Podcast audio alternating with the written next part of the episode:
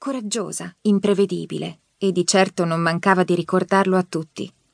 Una volta aveva insistito alla sua maniera affinché Otto, il nostro unico e adorato cane, un simpatico bassottino a pelo ruvido, partecipasse a una gara di bellezza. Ricordo che avevo tentato di dissuaderla. Mamma, ti prego, facciamo una figura di merda. Quelli sono cani addestrati che si allenano costantemente, che sanno correre in pista, che hanno una serie infinita di antenati pluripremiati, sono tosati a dovere, hanno un portamento fiero, non ci si può improvvisare in queste cose. Ero disperata e ci mancava poco che mi mettesse a piangere per la vergogna, soprattutto quando mi aveva chiesto di disegnargli sulla coscia con un pennarello blu il codice di identificazione che per legge avrebbe dovuto avere tatuato. A suo tempo si era rifiutata nel modo più assoluto di farlo torturare dal veterinario. Era letteralmente fuggita con Otto in braccio, sano e salvo. Sei libera di non venire, Stella, mi aveva detto Serafica. E io, infatti, ero rimasta a casa, terrorizzata all'idea che venissero umiliati e cacciati a male parole. Truffatori, ridicoli, pronta a consolarli al loro rientro. Chiaramente eseguii la finta incisione e non mi diedi pace fino a quando il lavoro non fu impeccabile.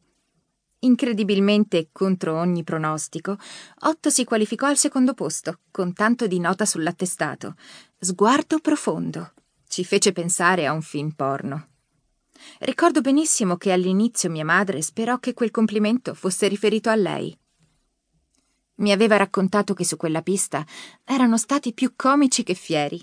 Otto la guardava basito con le orecchie all'indietro e mia madre, raggiante, lo spronava. Corri, Otto, corri! E che dire, alla fine avevano convinto la giuria e io mi ero semplicemente persa lo spettacolo. Volere è potere, aveva urlato al cellulare sulla strada del ritorno. Una volta in crociera aveva partecipato a una gara nella quale tutti avevano sfoggiato le loro doti migliori. C'era chi cercava di stupire ballando, chi cantando, chi recitando. Salita sul palco, sotto lo sguardo attento di tutti, aveva deciso di improvvisare. Iniziò parlando di me, poi continuò dedicandomi una canzoncina che mi intonava sempre per farmi addormentare quando ero piccola. Dove andranno a finire i palloncini quando sfuggono di mano ai bambini? Dove andranno, chi lo sa, vanno a spasso per l'azzurrità. Di lì a poco l'orchestra aveva cominciato a seguirla e ad accompagnarla, e la sua era diventata l'esibizione più suggestiva ed emozionante della serata. Vinse spudoratamente su tutti e quando scese dal palco la gente commossa si alzò per stringerle la mano dispensando le parole di affetto e solidarietà. Spesso litigavamo per la sua inclinazione a strafare, pur di attirare l'attenzione su di sé. In un villaggio vacanze rischiò infatti di morire per la foga, o meglio per la soddisfazione di partecipare a un triathlon. Peccato che i concorrenti fossero ragazzi dai 15 ai 30 anni e lei ne avesse 45 passati. Nello scatto iniziale per la gara di nuoto le passarono letteralmente sopra tutti, ma lei si rialzò coraggiosa e incosciente. Le volte in cui le ricordavi quel particolare si illuminava di gioia e proclamava con enfasi Però sono arrivata alla fine.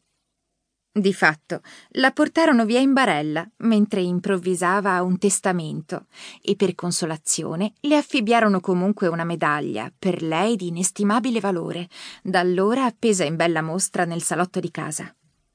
Mia madre non si sentiva mai inferiore a nessuno. Quando, durante una vacanza, Carlo osò dare un'occhiatina al topless di una sconosciuta, Felicia entrò di corsa in acqua, salì su uno scoglio e lo chiamò sventolando in alto il bikini. Tutti i bagnanti della spiaggia contraccambiarono estasiati il saluto. Quella sprovveduta ragazzetta a tette all'aria diventò un lontano, banale ricordo. Non c'erano dubbi. L'avevo sempre amata troppo sebbene il tentativo di assomigliarle mi aveva reso insicura. Pur volendo con tutta me stessa, non sarei mai riuscita a possedere un briciolo della sua forza. Voltai le spalle allo specchio e mi immersi completamente nella vasca. Il calore mi pervase a fondo, ossa e muscoli ne ricavarono giovamento. Aspettai che anche la mente ricevesse lo stesso beneficio, ma con quella, si sapeva, era tutto più difficile. Restai immobile, nella stessa posizione, fino a quando nessun brivido di piacere attraversò più il mio